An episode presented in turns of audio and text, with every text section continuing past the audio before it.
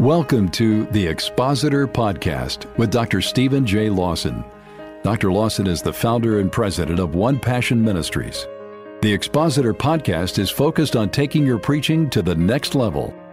Now, here's Dr. Lawson. I'm Steve Lawson, and you've joined us for Expositor Podcast. Uh, in this session, I, I want to share again a little bit from my personal experience, hoping that it would be either an encouragement to you or a help. I want to talk about my first experience at being a head pastor. After I graduated from seminary, I was the college pastor at a large church. I did that for a year and sensed that God was would be calling me, leading me to be really the the head pastor, the lead pastor of a church, and God opened that door for me. And at age 30, I assume my first pastorate.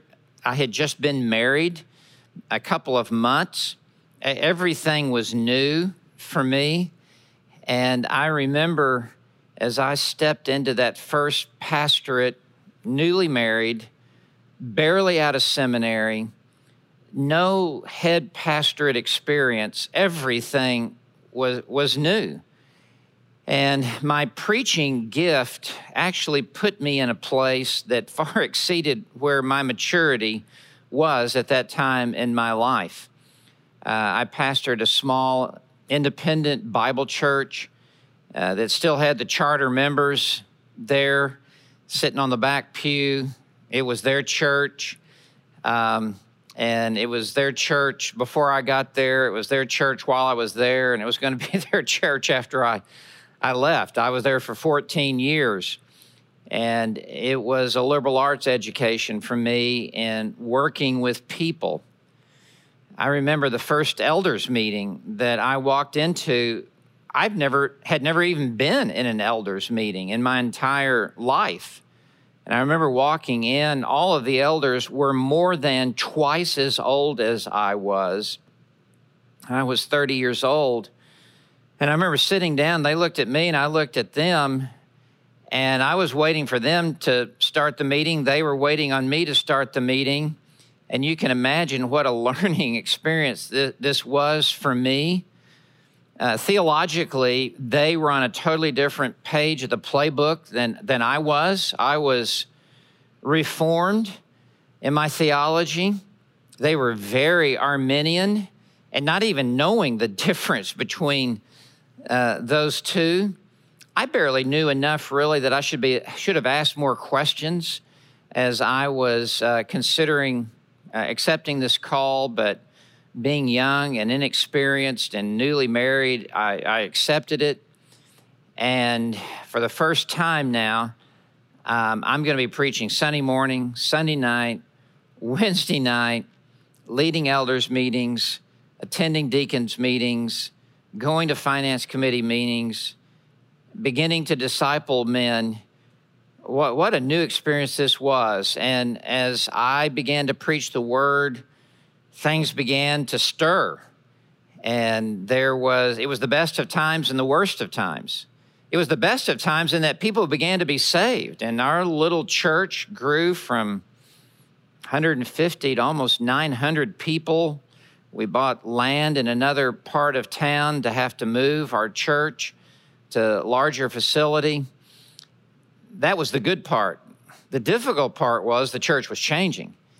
And the charter members did not like that because it was not their their imprint on the church anymore. God was actually doing a very significant work of really sanctifying believers and saving lost church members. And there were many uh, difficult moments in, in elder meetings, um, in congregational meetings, um, elders really wanting to run me out of the church, uh, church members wanting to pick arguments with me and fights and and on and on. And so it was a part of God humbling me which I'm sure I needed to be humbled.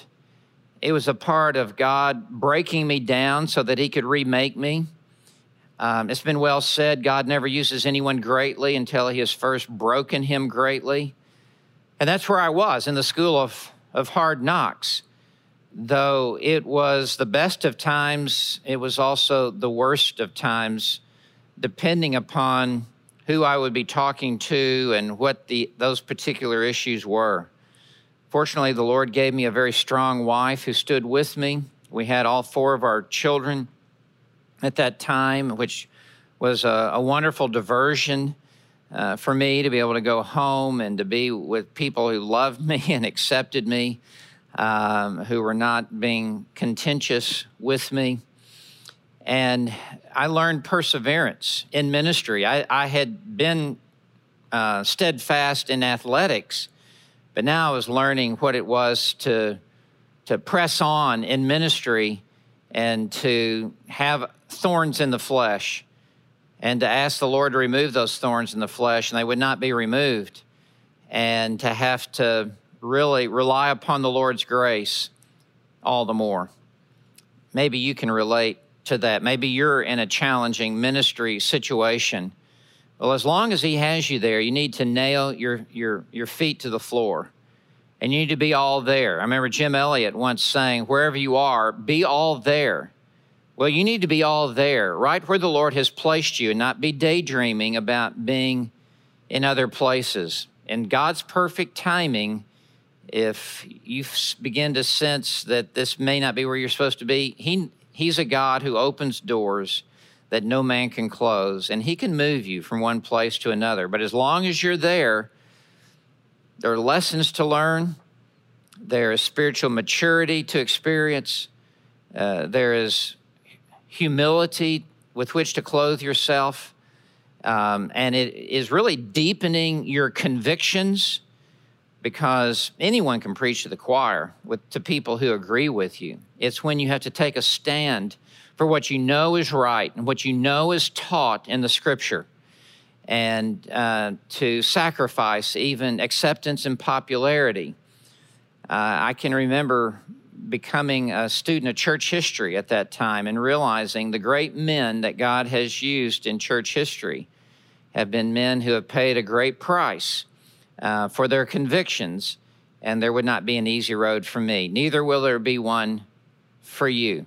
I'm not certain what your circumstances are where the Lord has placed you, but I do know that uh, endurance and perseverance and steadfastness is a mark of uh, a true servant of the Lord, a willingness to even to suffer unjustly for his name's sake. We are being conformed into the very image of Jesus Christ. Well, may the Lord give you much grace as you pastor where you are, if perhaps it may even be in your first church as a senior pastor. Every blessing to you in the Lord Jesus Christ.